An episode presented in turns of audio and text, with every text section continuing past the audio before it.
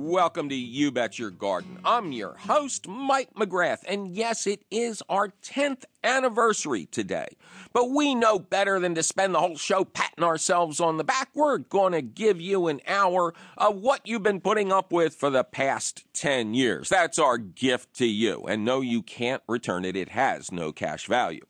Later on in the show, we'll be talking about lightning bugs, or if you want to be correct, fireflies.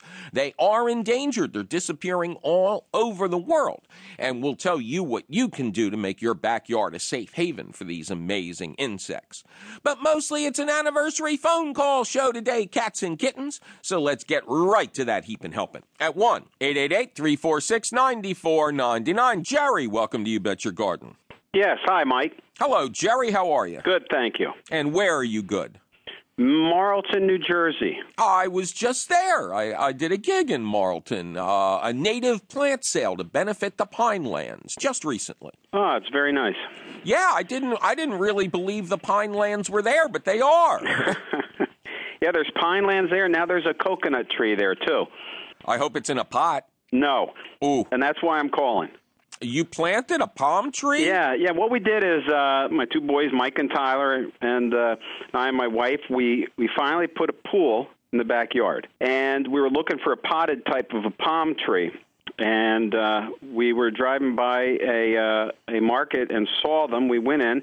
We saw on the back they had full grown Florida coconut palms. It's about 12 to 15 feet tall, and right away we had to have it. Now, when you say out in the back, they were growing them in pots. No, they, actually, they had just brought them in from Florida. Okay. And I think they were probably going indoors, but they had a couple that they were going to sell, and we thought, you know, we'd make the investment, put it next to the pool, and it looks fantastic. But th- this tree is so beautiful tree, and it just it just added uh, to the landscape, and we thought We've been wanting to do this for a long time with the pool.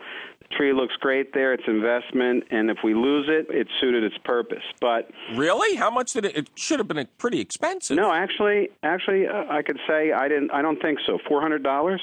Geez, Jared, do you want to adopt me if you if you think four hundred dollars is like a, oh yeah, I like well, my cigars with hundreds. I got caught up in the moment, and it seemed that to set the mood. And actually, my son had said it when we put it in the ground. He said, It's amazing what that tree does for your personality.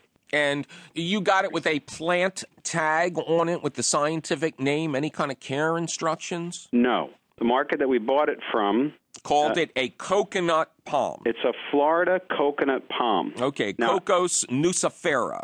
Just in case you want to know the name of your dead plant next spring. um, I hope I can call you next year and give you the name of my live plant. Well, it's going to be tricky. There are dwarf forms of these trees that are mature at 10 or 12 or 15 feet. The ones down in Florida, you know, they typically get, you know, 20, 30, 40 feet.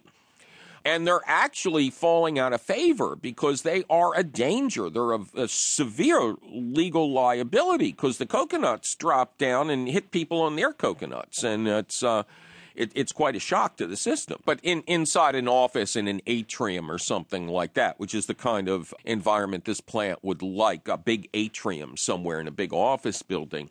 I doubt that they would get fruit, although who knows? Anything's well, possible. Well, you know, Mike, it's been in the ground. We put it in the ground May 31st. Mm-hmm. It has a coconut forming. Okay, yeah, which is amazing. Well, n- not at that size. That's a that's a pretty good size, and if it's a dwarf plant.